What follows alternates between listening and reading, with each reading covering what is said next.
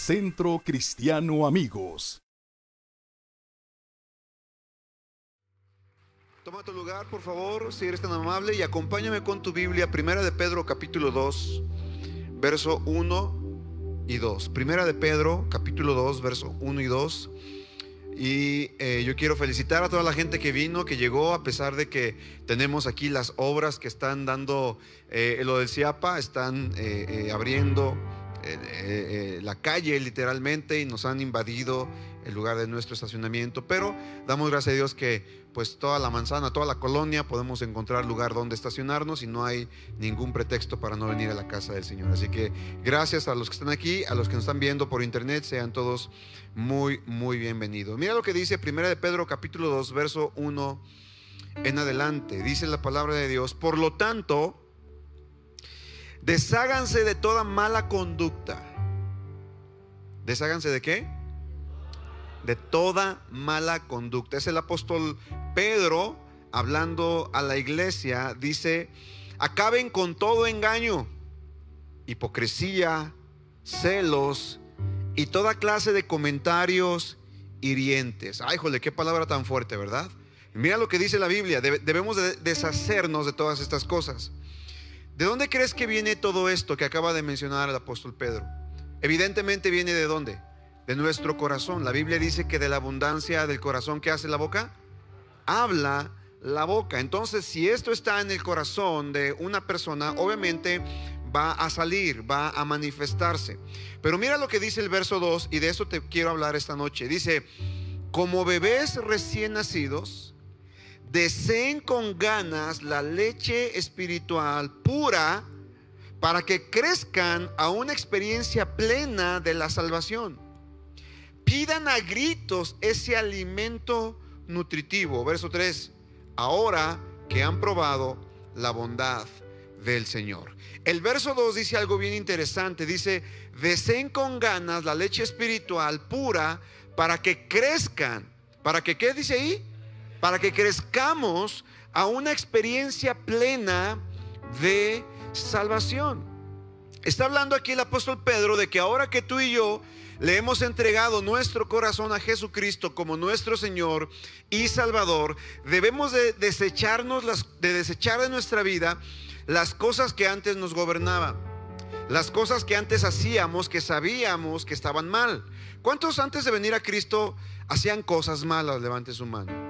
Ok, yo creo que todos aquí hacíamos cosas malas, ¿verdad que sí? Ahora, ¿Cuántos, aún a pesar de que estamos en Cristo, seguimos haciendo cosas malas? Levante su mano. Yo creo que es inevitable que de pronto hagamos cosas malas, cosas que sabemos que no están bien, cosas que el Espíritu Santo eh, da a, nuestra, a nuestro espíritu la convicción de que estamos haciendo algo malo. Sin embargo, cuando ya le hemos dado nuestro corazón a Jesucristo, ya eh, le hemos entregado nuestra vida, ahora que somos salvos, ahora que tenemos la redención, como regalo de salvación y de vida eterna, debemos de procurar ahora caminar en un estilo de vida que honre a Dios, que agrade a Dios en todo lo que hacemos. Nuestras palabras, nuestros pensamientos, nuestras acciones, nuestras actitudes, que todo nuestro ser glorifique el nombre de Dios. Sin embargo, para que logremos llegar a ese punto, dice la, la palabra de Dios, a esa experiencia plena, de salvación. No significa que por medio de estas cosas vas a ser salvo. Ojo con esto. Porque desde el momento en que ponemos nuestra fe en Jesucristo como Señor y Salvador, desde ese momento ya somos salvos, ya somos salvos, ya hemos sido rescatados del infierno, rescatados de la vana manera de vivir. Pero ahora necesitamos añadirle a nuestra vida una experiencia plena como hijos de Dios.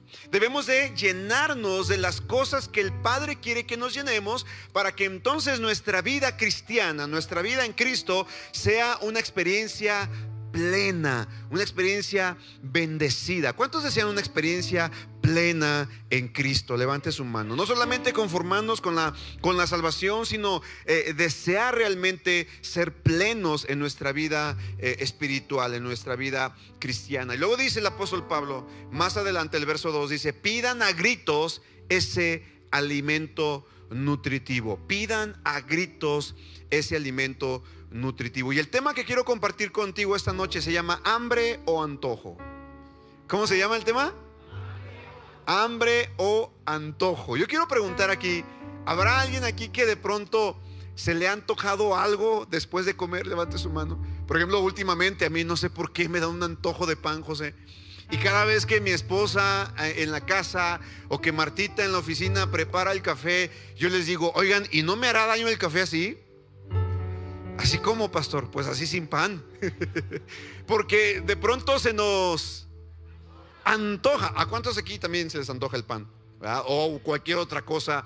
Eh, ahora que he estado yendo y, cuidando mi cuerpo, mi alimentación, eh, el Señor me ha pedido, porque créanme, créanme, lo que Dios me ha pedido, que cuide el templo del Espíritu Santo que es mi cuerpo. ¿Cuántos saben que la Biblia dice que quien destruya el cuerpo, Dios lo destruirá también a él? Por eso cualquier tipo de exceso es malo. ¿Sabías eso? Cualquier cosa en exceso que dañe tu cuerpo es pecado, está mal. Cuando tú le metes eh, no solamente alcohol y drogas, pero también cuando te llenas de Coca-Cola, por ejemplo, ¿verdad? Eh, le, tomamos a la coca, pero con eh, singular alegría, o azúcar, cuando comes demasiada azúcar, demasiado pan, demasiada harina, todo eso daña el cuerpo. Bueno, el Señor me metió, Él me pidió que yo lo hiciera, que cuidara mi, mi cuerpo. Y ahora que estoy en un, no estoy realmente en un régimen de dieta porque no sigo una dieta, más bien en un plan alimenticio, aprendiendo a comer diferente. ¿Cuántos saben que con esto cambia tu, en verdad cambia totalmente tu, tu, cuerpo, tu, tu energía, además de añadirle ejercicio? Pero sabes, últimamente, no sé por qué, me ha entrado un antojo de cosas impresionante. Eh, le, he bajado ya el azúcar, ya no como mucha azúcar, en verdad ya no tomo refresco, bendito Dios, el, Señor me quitó eh, eh, esas ganas del refresco, porque es también una droga, una adicción, ¿cuántos saben eso? Yo no sé si usted sabe, pero el azúcar, por ejemplo, el azúcar es una adicción. O sea, la gente que come demasiada azúcar, que, le pone azúcar a todo, es, el azúcar genera adicción. Y para quitártelo es terrible. Yo es con lo que más he batallado, Lulu, créemelo con, el azúcar. De por sí el café, recuerda algo, el café se toma sin azúcar, ¿verdad? A, mí me gusta una frase que dice que el buen café no necesita azúcar y el malo ni la merece. Entonces, en verdad que eh, es difícil, pero sabes, se antoja. De pronto se antoja una galleta, José. Eh, veo aquí la reunión de las mujeres y ay, benditas mujeres.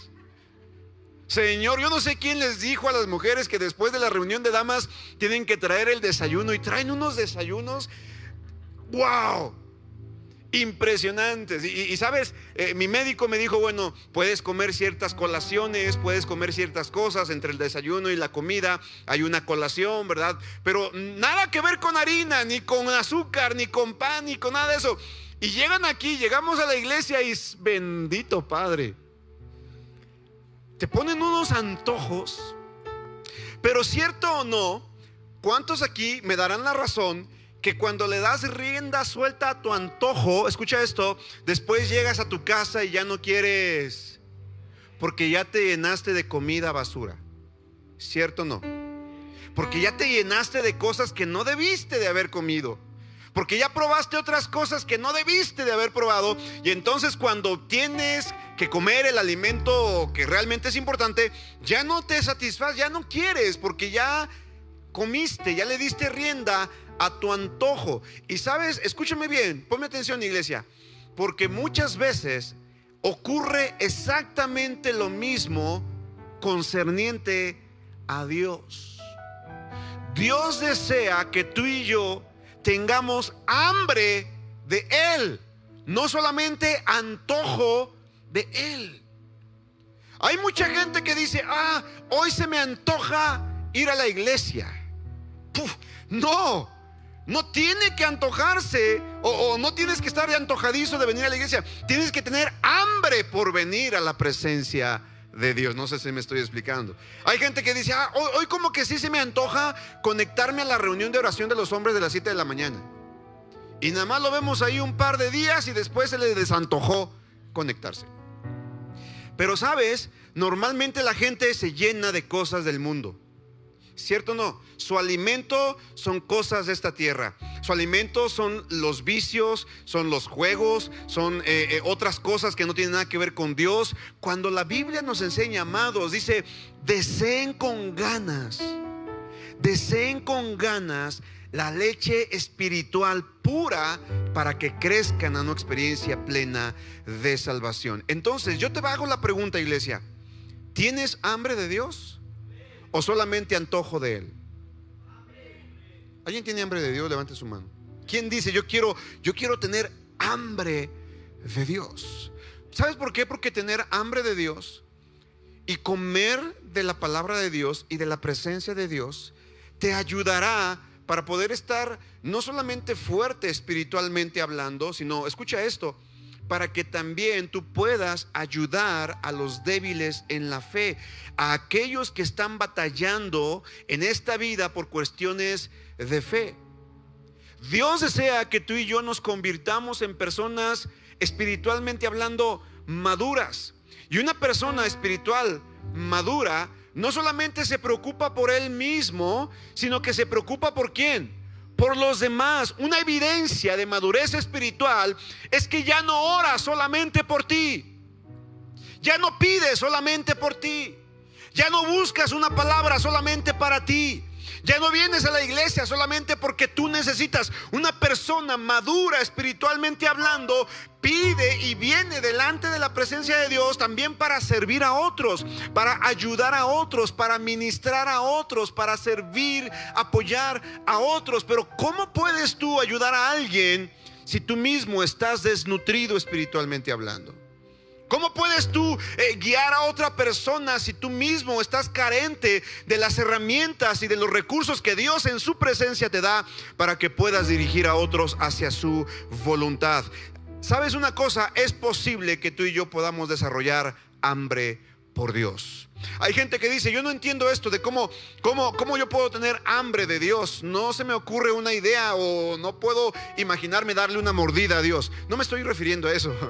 Estoy hablando de desear, como dice la escritura, desear verdaderamente estar en la presencia de Dios. Sabes, hemos estado ya por casi tres años, el grupo de varones por lo menos, eh, eh, orando todos los días, todos los días. Y esto ha sido algo impresionante. ¿Sabes por qué? Porque ahora ya no concebimos nuestro día sin conectarnos a la oración. Si bien hay muchos que eh, de pronto hemos fallado, yo te tengo que eh, decir, no me conecto, o, a veces en una semana me conecto solamente seis días, o a veces cinco días. Pero sabes una cosa, el día que no me conecto a la oración me siento que algo me faltó. Siento que no me alimenté lo suficiente. Siento que no hice. Ahora, no es una actitud de, ay, me va a castigar Dios porque no me conecté. No, no, no. No es esa actitud, créemelo. No, me, no, me, no, me, no, siento condenación ni culpa por no haberme conectado a la oración, pero sí siento que algo me hizo falta. Siento que ah, como que no me alimenté lo suficiente. Y si bien no oro con los, con los hombres a las 7 de la mañana, pero el resto del día estoy buscando de la presencia de Dios. Porque ya es un estilo de vida, ya es parte de, de nuestra naturaleza como hijos de Dios. Así que es posible que tú y yo podamos desarrollar hambre de Dios y hambre por Dios. Ahora, antes de entrar a este tema y de darte por lo menos, por lo menos cinco formas de mantener tu apetito espiritual, es lo que quiero hablarte esta, esta, noche. Cinco maneras en que tú puedes tener constante apetito por la presencia de Dios. Pero antes de esto, yo te quiero preguntar, ¿cuántos aquí disfrutan algo en su vida? Que dicen, wow, yo, yo con esto soy pleno. Por ejemplo, hay muchas personas que disfrutan el fútbol. A mí me gusta el fútbol. No lo juego, me gusta verlo, pero realmente no soy tan aficionado. Eh, me gusta ver el mundial. Y más cuando México juega. Mi esposa sabe que eh, si la selección mexicana juega, ese día, aunque haya servicio en la iglesia, yo le estoy viendo por internet. No es cierto, no es cierto, no es cierto. No me estoy balconeando, pero me gusta. Pero sabes una cosa, hay, actividades o hay cosas que realizamos que nos llenan. Que, que, nos satisfacen, que nos sentimos plenos. Por ejemplo, tal vez tú digas, bueno, a mí me gusta la música, o me gusta escribir, o me gusta cocinar. Eh, ¿Te imaginas que hay personas que se sienten plenos o plenas cocinando? Haciendo algo, alguna actividad. A mí me gusta mucho también, por ejemplo, salir a pescar. Me, me fascina ir a pescar. Pero, ¿sabes una cosa? Muchas veces los seres humanos tratamos de satisfacer esos huecos de hambre y tratamos de llenar nuestra vida con cosas cuando el único que puede realmente satisfacernos plenamente es Dios. Esa es la razón por la cual muchas personas buscan en otros lugares lo que solamente Dios les puede dar. ¿Sabes por qué? Porque en el corazón del ser humano, en el corazón, en el alma, en el espíritu de cada ser humano, hay un hueco del tamaño de Dios. Y solo Dios lo puede llenar, nadie más. Él es el único que puede llenar ese hueco y ese vacío. Sin embargo, el ser humano, las personas, tratan de llenar ese vacío con reconocimiento, con riquezas, con honor, con poder, con fama, con placer, con muchas otras cosas que nos alejan totalmente de Dios. Ahora, no estoy en contra de que tú busques el bienestar para tu familia. De hecho, la Biblia nos enseña el que no trabaje, que no por supuesto, debemos de trabajar, debemos de buscar esas cosas, pero no tienen que ser lo más importante en nuestra vida. Tú y yo debemos de desarrollar hambre por la presencia de Dios. Pero me preguntarás, pastor, ¿cómo le puedo hacer para que mi vida transicione? Y para que yo deje de comer solamente comida chatarra, de solamente ser un antojadizo a realmente tener hambre de su presencia. Bueno, te voy a presentar cinco maneras para desarrollar apetito espiritual. ¿Quieres conocerlas esta tarde? ¿Quieres saber cómo desarrollar ese apetito espiritual? Número uno, escuche bien. En primer lugar, para que tú y yo podamos desarrollar esa hambre por Dios y su palabra, es recordando cuánto Dios te ama. Recuerda que Dios te ama. Nadie, escúcheme bien, Nadie te va a amar como Dios te ama.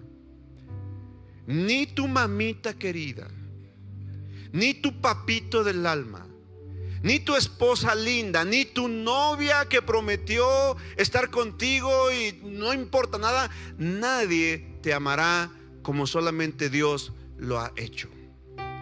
Y si tú y yo recordamos esto continuamente, esto hará entonces que querramos estar más con Dios. ¿Sabes por qué? Porque al crecer nuestra comprensión de cuánto Dios nos ama, entonces más le vamos a amar. Si tu comprensión de cuánto Dios te ama crece, entonces la respuesta natural que tú tendrás será amarlo porque Él te amó primero. La Biblia dice, tanto amó Dios al mundo que ¿qué hizo? Dio, ¿a quién dio? A su Hijo unigénito. ¿Para qué? Para que todo aquel que en él cree, dice la Biblia, no se pierda, mas tenga vida eterna. Escucha esto, las personas, la gente que está a tu alrededor te ama de manera condicional, de acuerdo a cómo eh, los trates, de acuerdo a cómo eh, los, los, les hables, los atiendas. Muchas veces la gente te va a amar de manera condicional. Como tú los ames, ellos te van a amar. Pero Dios es el único que te ama incondicionalmente. Escucha esto. No hay nada que hagas o no hay nada que dejes de hacer para que el amor de Dios por ti aumente o disminuya. Dios simple y sencillamente te ama. Y tal vez tú dices, pastor, esto está fuera de mi comprensión. Esto está fuera de mi lógica. Porque ¿cómo es posible que Dios ame a una persona como yo? No, sé si te platiqué una ocasión que fui a la penal fui a ministrar a, la cárcel. Fuimos mi esposa y yo y un grupo de mujeres. No sé si, si Lulú se acuerda de esa ocasión. José Luis nos prestó su remolque, llevamos lonches, ¿te acuerdas José Luis? Llevamos lonches a la cárcel de mujeres. Y recuerdo que estábamos ahí repartiendo los lonches con las mujeres. Y había una mujer que meses atrás había salido en las noticias. Esta mujer había, ah, había cometido un crimen terrible, horripilante. Y yo recuerdo que estábamos repartiendo los lonches ahí en la penal y me puse al centro y comencé a predicarles la palabra del Señor. Comencé a decirles, Dios te ama, No importa lo que hayas hecho, no importa la razón por la cual estés aquí, no importa lo que te haya traído acá, Dios te sigue amando. Estaba yo predicando esto y yo vi entre todas las mujeres que estaban ahí reunidas, vi a una mujer que estaba sentada en la mesa común, en la mesa en donde la gente se sienta para comer y para platicar con sus, con sus visitas. Y allí estaba cabizbaja, escuchando el mensaje, y el Espíritu Santo me dirigió hacia ella. Y recuerdo que me, me acerqué con ella y le dije, ¿sabes? Dios te ama. No importa lo que hayas hecho. Levantó su mirada Tenía una mirada perdida, como que mirando al horizonte, como que me miraba a mí, pero miraba hacia otro lado. Y cuando me mira, me dice, ¿sabes? Yo no creo que Dios me ame. Es más, dudo siquiera que Él sepa que yo existo.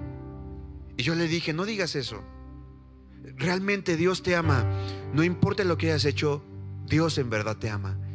Y me mira fijamente, todavía recuerdo su mirada de esta mujer y me dice, ¿en verdad crees que Dios me ama después de lo que hice? Y yo le pregunté, ¿y qué fue lo que hiciste? Y me dijo, maté a mis tres hijos, los envenené y después me iba a suicidar yo, pero ya no pude. Fue cuando me agarraron. Cuando me volvió a preguntar, ¿en verdad crees que Dios me ama? ¿Sabes? Yo me quedé en silencio. Yo no supe qué responder y después le dije, mira, no importa lo que hayas hecho, lo que hiciste es muy grave, pero aún así Dios te sigue amando. Esta mujer salió en las noticias, ustedes la conocen. No sé cuántos recuerdan a esta mujer, le pusieron incluso un apodo en las noticias. Porque había matado a sus hijos. ¿Sabes por qué? Por venganza, porque su esposo la había engañado porque su esposo le había sido infiel. Y una manera de desquitarse, de vengarse de la infidelidad de su esposo fue asesinando a sus hijos. ¿Te imaginas qué corazón? Sabes, para nosotros esto es terrible. Para nosotros esto es garrafal, es, es, es horrible, pero para Dios, escúchame, Dios puede perdonar aún a la persona más ruin y más despreciable si verdaderamente se arrepiente con todo su corazón. El arrepentimiento, amados, es lo que abre la puerta a una vida eterna. Por eso es que Jesús vino a esta tierra a decir, arrepiéntanse. Su, mensaje fue este, arrepiéntanse porque el reino de los cielos se ha acercado. ¿Qué es lo que dice la Biblia? La Biblia dice en Efesios capítulo 3, versos 18 y 19, dice, espero que puedan comprender cuán ancho cuán largo, cuán alto y cuán profundo es el amor de Dios. Escucha esto, el amor de Dios es multidimensional. Quiero que digan conmigo multidimensional. Lo que dice aquí es que el amor de Dios debemos de comprender que es ancho, que es largo, que está alto, es profundo. Es decir, no hay ningún lugar en donde tú y yo podamos escapar de su amor. Dice, sigue diciendo la Biblia, es mi deseo que experimenten el amor de Cristo, aun cuando es demasiado grande para comprenderlo todo. Entonces serán completos con toda la plenitud de la vida y el poder que proviene de Dios. El apóstol Pablo entonces nos dice que es el deseo y el corazón de, de Dios que tú y yo comprendamos el amor de Dios. Es tan grande, es demasiado grande como para comprenderlo plenamente. Por eso, lo primero que tú y yo debemos de hacer es recordar que Dios nos ama. Dios te ama. No importa lo que hayas hecho. Si te arrepientes y le entregas tu corazón a Dios, Él te perdona. Él está listo para recibirte. Hemos escuchado muchos testimonios, personas que incluso han asesinado, personas que han tomado la vida de otras y se arrepienten genuinamente, Dios les ama. Por supuesto que sí. Ministré a un hombre que era, ah, imagínate nada más, él pertenecía a una banda de asaltantes de camiones blindados. Y me lo llevaron a la casa. Todavía recuerdo esa ocasión. Es el padre de uno de nuestros pastores. Y sabes, yo recuerdo cuando Dios lo alcanzó. Ese hombre dijo, ah, significa que ahora Cristo me ha perdonado todos mis pecados, ahora soy nueva criatura y él tomó tan en serio la palabra de Dios que él dejó de robar camiones blindados y comenzó a predicar el Evangelio. ¿Sabes? Después lo metieron a la cárcel y estando en la cárcel, él, junto con otro grupo de personas, abrieron la iglesia cristiana que hoy por hoy está en el penal. Hoy hay una iglesia cristiana con un pastor al que estamos apoyando fuertemente en esta congregación. El pastor Isaías Licón está yendo a predicar también a ese lugar y de hecho esa cárcel o esa iglesia en la cárcel se llama Iglesia Betel así como la iglesia del pastor Isaías Licón. Así que no hay nada que Dios no pueda hacer. Cuando una persona se arrepiente y recibe el amor de Dios, entonces la persona puede experimentar verdaderamente un cambio en su vida. Alguien que le pueda glorificar el nombre de Dios con un fuerte aplauso. Recuerdo, recuerdo, no sé si Elsa se acuerda, recién que estaba, estábamos discipulando a esta persona, ah, fue por la camioneta que teníamos en ese tiempo y me dijo, pastor, yo te la arreglo. Le entregué las llaves. Yo no sé cómo le di las llaves de la camioneta para que la afinara, para que la arreglara y me la trajo completita, arregladita. Meses antes, a lo mejor se lo hubiera quedado. Pero sabes, esto es lo que hace el amor de Dios. El amor de Dios transforma aún el corazón más difícil. Pero ¿qué tenemos que hacer? Tenemos que tener hambre de Dios. Número dos, lo segundo, si quieres tener hambre de Dios, deja de llenarte de comida chatarra. Una, dos, tres. Deja de llenarte de comida chatarra. ¿Sabes? Qué triste que hoy en día la gente solamente con un clic puede estar gastando horas y horas y horas alimentando su mente y su corazón de comida chatarra. ¿Cierto o no? Triste. Triste. No estoy diciendo que no lo uses, por supuesto, úsalo. De hecho, voy a predicar algo de esto con los jóvenes. Dios ya me dio un tema eh, eh, eh, para predicar con los jóvenes. Yo sé, manda a tu joven porque créeme lo que Dios le va a hablar bien fuerte. Pero, ¿sabes? No te estoy pidiendo ni te estoy diciendo que te deshagas del celular. Por supuesto, es una herramienta. Pero, ¿cuánto tiempo gastas consumiendo o comiendo comida chatarra de internet? ¿Cuánto tiempo gastas llenando tu mente y tu corazón de cosas que no te sirven? Ahí andas viendo chistes de chuponcito, hello. se ríen porque saben que es la verdad. O andan viendo ahí a esa india ¿cómo se llama? Ah, mira, bien que saben. No inventen. Todavía, mira, a, a mí me agrada. Mi esposa de pronto pone una, una, un canal de YouTube que se llama De mi rancho a tu cocina. ¿Cuántos han visto a esa señora? Una señora que está cocinando en su rancho y yo, wow, a mí me dan ganas de ir al rancho día a día, conocer a esa señora, nomás de ver cómo cocina tan rico. Pero sabes, qué triste, qué triste que hoy en día nos llenamos con comida chatarra. ¿En qué, en qué gastas tu tiempo? ¿Qué es lo que estás viendo en internet? ¿Qué es lo que estás viendo? ¿De qué te estás llenando en tu mente y en tu corazón? Sabes, eres un ser espiritual, te lo he dicho, con un hoyo, con un agujero, con un espacio, con un hueco en forma de Dios en tu corazón y solo Dios lo puede llenar. Cuando intentas llenarlo con un salario, cuando intentas llenarlo con estatus, intentas llenarlo con éxito, intentas llenarlo con pasión, con posesiones, con poder, con prestigio, con cualquier otra cosa que no sea Dios, escúchame, no te va a satisfacer. ¿Qué significa?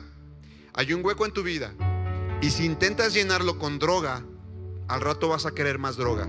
Si, intentas llenarlo con sexo, al rato querrás más sexo. Si intentas llenarlo con dinero, al rato querrás más dinero.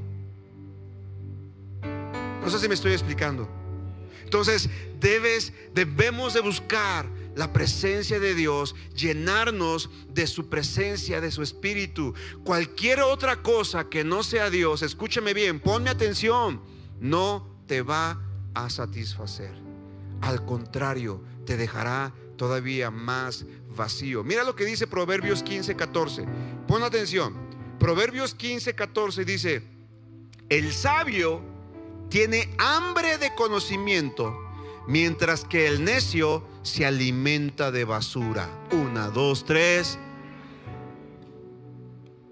Wow, ¿de qué te estás alimentando?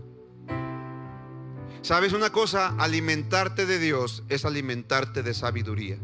La Biblia dice, el principio de la sabiduría es el temor a Dios. ¿Me sigues? Así que alimentarte de Dios es alimentarte de cosas sabias, mientras que el necio dice, se alimenta de basura. Entonces lo segundo, para que tengas más hambre de Dios, deja de llenarte con comida chatarra. Número tres, el tercer principio para tener más hambre de Dios todos los días. Lo tercero, que tu meta número uno, escucha, número tres, que tu meta principal sea conocer un poco más de Dios todos los días. Que tu meta principal sea conocer más de Dios todos los días. Yo te pregunto, ¿qué conoces nuevo de hoy, de Dios hoy que ayer no conocías? ¿Qué conoces hoy nuevo de Dios que ayer no conocías? Sabes, todos los días puedes descubrir algo nuevo de papá. Todos los días puedes conocer algo nuevo de Dios. Pásenme mi termo, por favor. Quiero hacer un ejemplo. Mi termo, chula, por favor. Mira, te voy a explicar algo bien sencillo. Bien, bien, bien, bien simple. ¿Qué pasa si yo tomo mi termo y le tomo el café? No, no se crea.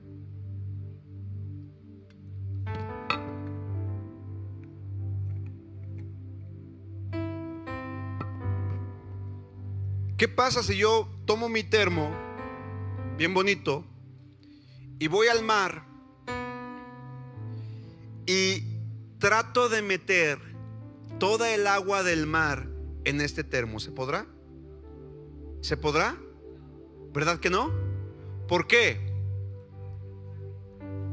No cabe, ¿verdad? Porque el termo es demasiado y el mar es demasiado grande. Ok, escucha esto intentar conocer totalmente a Dios es como querer meter toda el agua del mar en este vaso. No puedo, es imposible. Lo que sí puedo hacer es ir al mar, tomar un poco de esa agua y entonces verla, analizarla, estudiarla. Y después que la, derramo o la abierto o la he eh, analizado, vuelvo a ir al mar y vuelvo a tomar de ella y vuelvo a ver el color, vuelvo a ver la textura, vuelvo a conocer algo nuevo del mar. No sé si me estoy explicando. Yo te pregunto, ¿crees?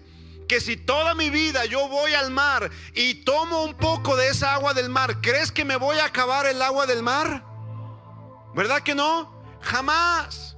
¿Por qué? Porque el agua del mar es inmensa.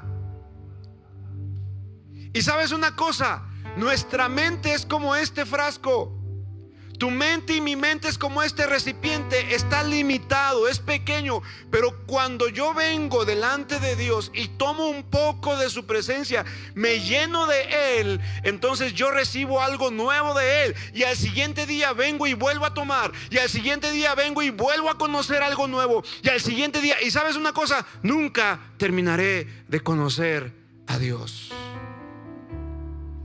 La persona que dice o que diga, yo ya me sé toda la Biblia. O ya, yo ya sé todos los misterios. O yo ya no necesito que nadie me enseñe. Cuidado, ese es un arrogante. Hasta el día de hoy no hay una sola persona que diga yo conozco todo de Dios. Eso es imposible.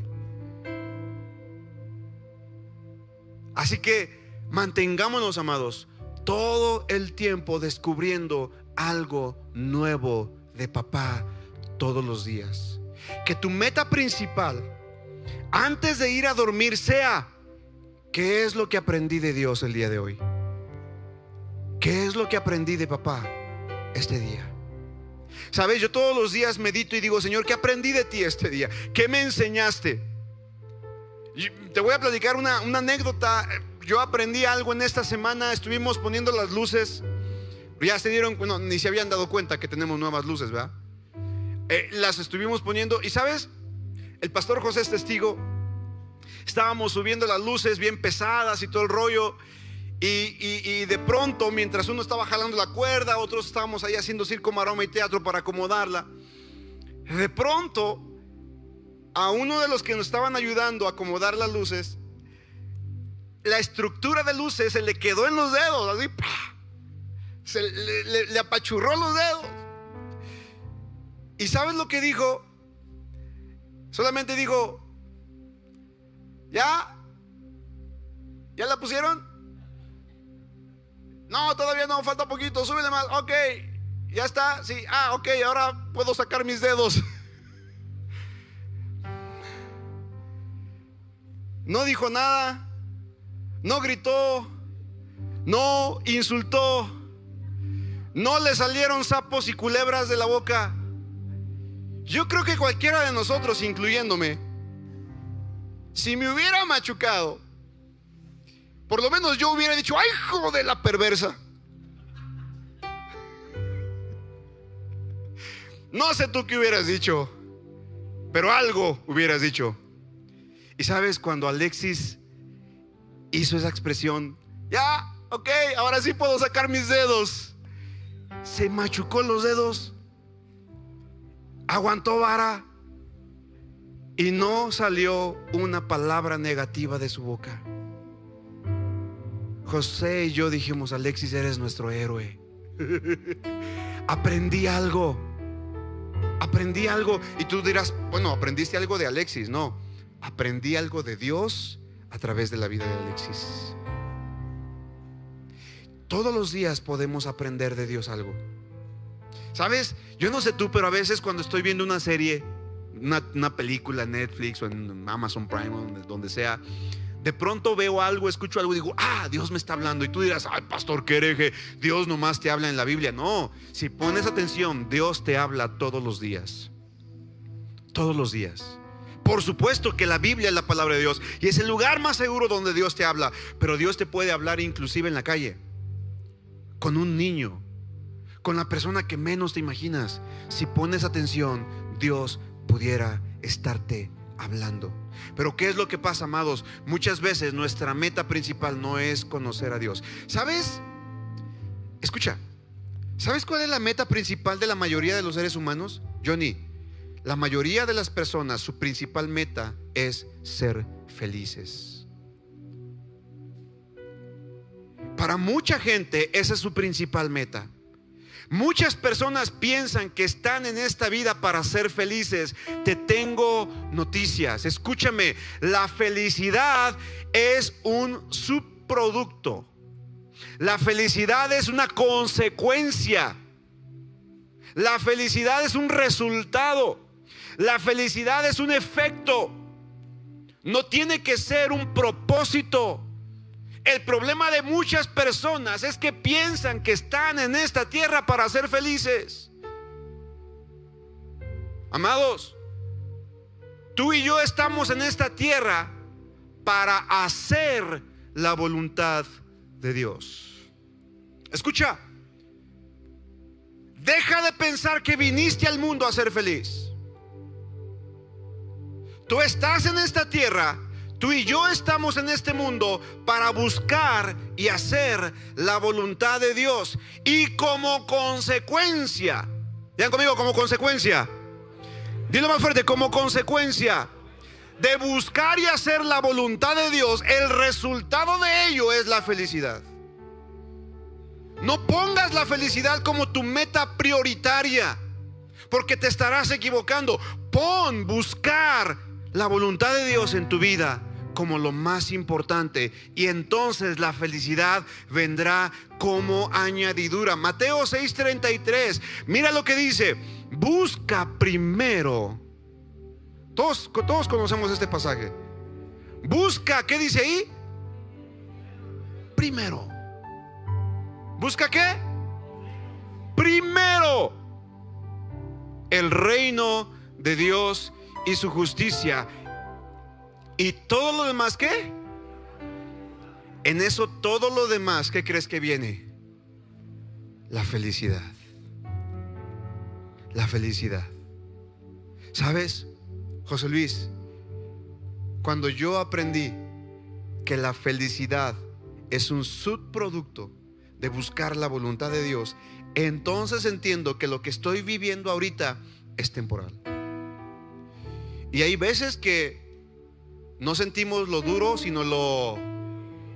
Pero cuando entendemos que estamos aquí para hacer la voluntad del Padre, entonces encontramos plenitud en todo lo que hacemos. ¿A alguien le sirve esto? ¿Alguien puede glorificar el nombre de Dios por esto? Entonces, recapitulando un poco, ¿cuáles son, qué, qué, es lo que debo hacer para desarrollar más hambre por Dios? Número uno, recordar que Dios me ama. Número dos, dejar de llenarme con comida chatarra. Número tres, que mi meta número uno sea qué? Conocer más a Dios. Número cuatro, si quiero desarrollar hambre por Dios todos los días, entonces debo de leer la Biblia siempre. Todos los días leer la palabra de Dios. Yo te pregunto, ¿alguien aquí ya leyó la Biblia? ¿Alguien no la ha leído el día de hoy? Ok, ahora, otra pregunta. ¿Cuántos aquí comen diario? Hasta tres veces, ¿verdad? Algunos hasta cinco. ¿Cierto o no? Desayunas, comes y cena. Y entre comidas la colación, ¿verdad que sí? Ah, no, no se les escapa ni una. Ok, así como cuidas tu alimentación física, así necesitas cuidar tu alimentación espiritual.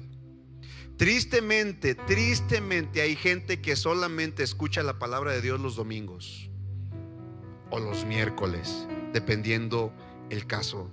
Pero sabes, tú y yo necesitamos comer el alimento espiritual, la palabra de Dios. Jesucristo le dijo al diablo lo que la Biblia está en Deuteronomio capítulo 8, no solo de pan vivirá el hombre, sino de toda palabra que salga de dónde? De la boca de Dios. Entonces la Biblia es el alimento para tu alma. El comer una sola comida a la semana no te mantendrá saludable. De hecho, no te lo recomiendo. Si tú solamente comes una vez a la semana, entonces puedes perder tu salud. De la misma manera, si solamente comes la palabra de Dios cuando vienes a la iglesia, estarás anémico, estarás enfermo espiritualmente hablando. Por eso necesitas todos los días leer la Biblia. Alguien me preguntó, pastor, pero hay cosas que no entiendo. Hay cosas que leo y todavía no entiendo. ¿Qué necesito? ¿Meterme al seminario? Pues, obviamente sí, métete al seminario, claro, te lo recomiendo. Toma el discipulado con Paco, ven a los hogares de amistad, por supuesto. Pero escúchame, aunque no entiendas algo de la palabra, de todos modos léelo. ¿Sabes por qué?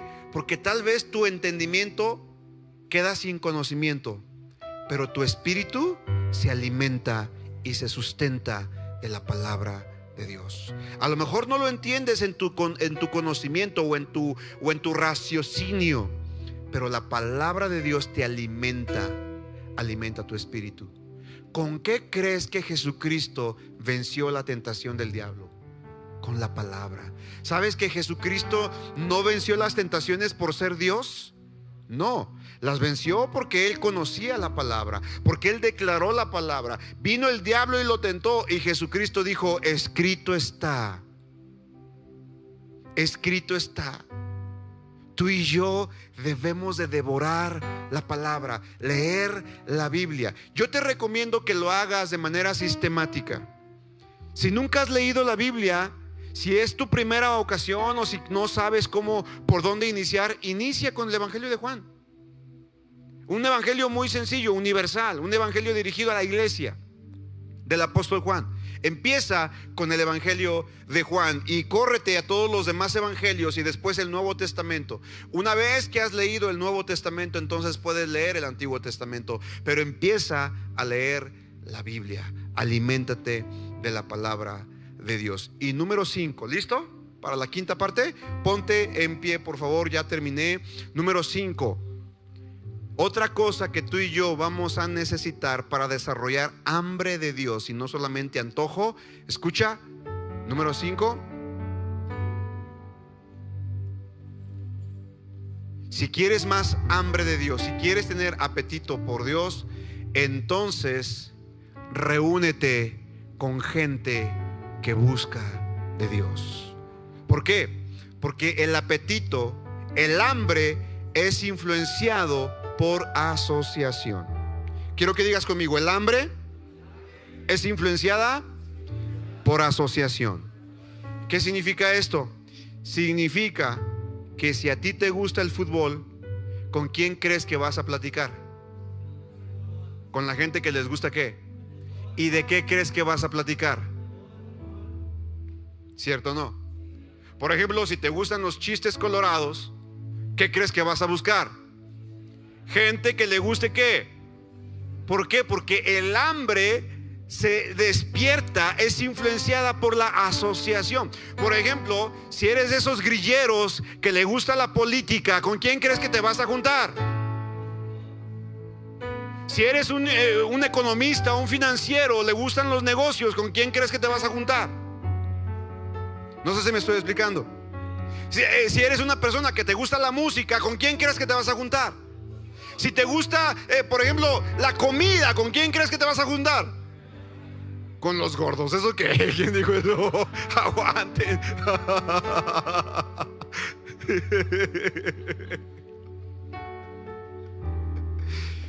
El hambre es influenciado por asociación. Entonces, si te relacionas con las personas que solo les interesa la política, eso es lo que te va a interesar. Si te relacionas con personas que solo les interesan los deportes, eso es lo que te va a interesar. Por eso necesitas venir a la iglesia. ¿Por qué? Porque venir a la iglesia ayuda a que siempre tengas hambre de Dios dejas de venir a la iglesia y te empiezas a enfriar. ¿Cuántos ya se dieron cuenta de eso? Dejas de venir a la iglesia, dejas de reunirte en tu grupo de hogar, dejas de, estar en tu célula, dejas de estar en tu grupo de discipulado, dejas de estar en asociación con la gente que le gusta la Biblia y entonces pronto te vas a enfriar. Únete a un grupo pequeño. Iglesia amada, únanse a una célula. En esta iglesia trabajamos con células. Únete a una. ¿Sabes por qué? Escúchame bien. Los programas en la iglesia son importantes, pero no más importantes que las personas. Las personas son lo más importante. Los programas son buenos. Qué bueno que tenemos congreso de jóvenes. Qué bueno que tenemos el, evento de Navidad. Pero sabes, de nada sirve tener todos estos eventos si no nos interesamos por las personas.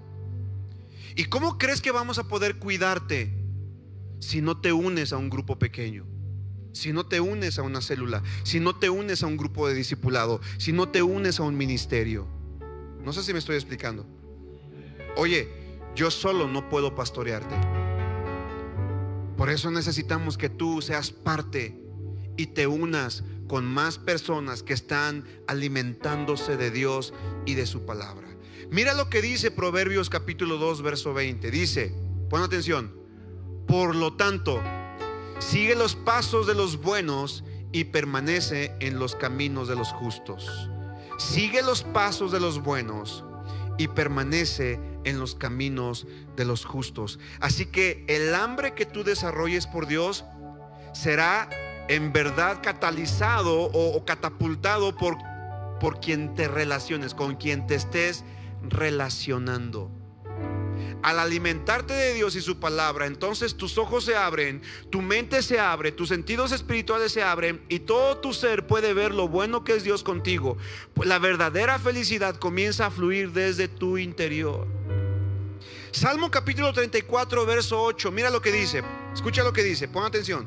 Palabra de Dios para todos. Dice, saboren al Señor y vean lo bueno que es Él. Mira lo que dice, saboren al Señor y vean lo bueno que es Él. Afortunado el que confía en Él. Entonces, ¿qué es lo que dice la Biblia? Lo que la Biblia me dice es que lo que comas determinará lo que veas. Otra vez, te está pasando de largo esto. Pues es un principio bíblico. lo que comas determinará lo que veas.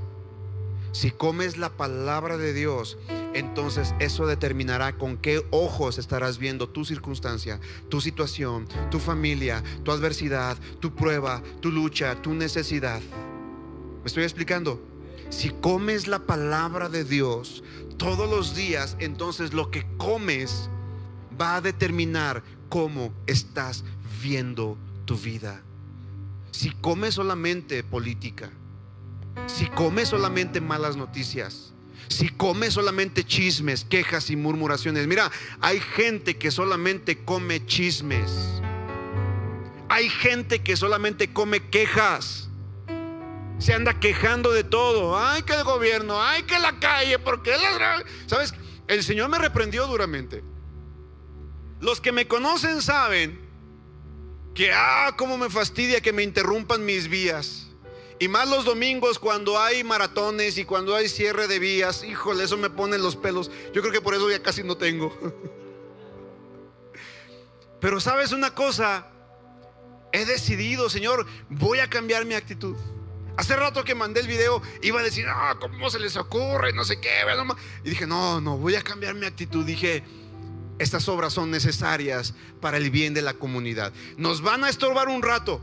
Nos van a hacer mosca a lo mejor dos semanas, tres semanas y conociendo al gobierno hasta cuatro semanas.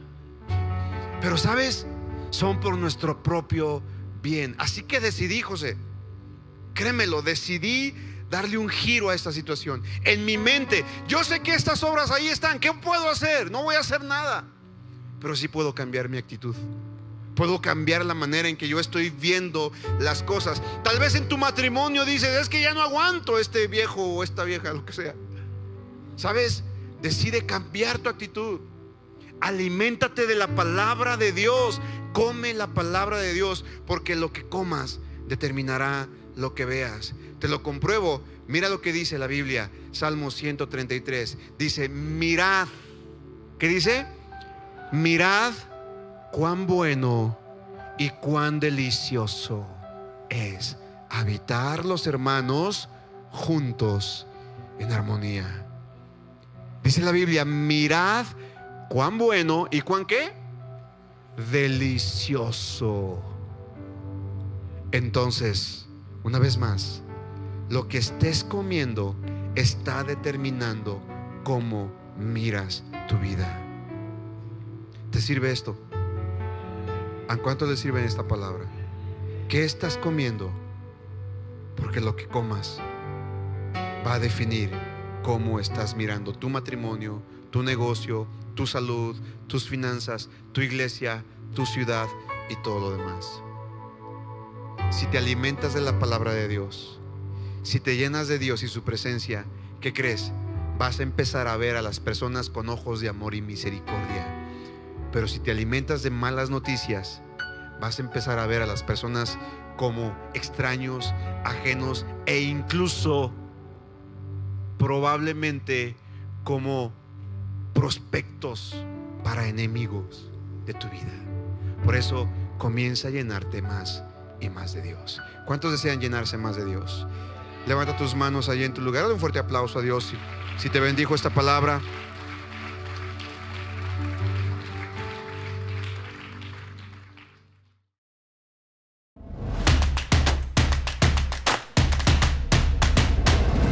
Centro Cristiano Amigos.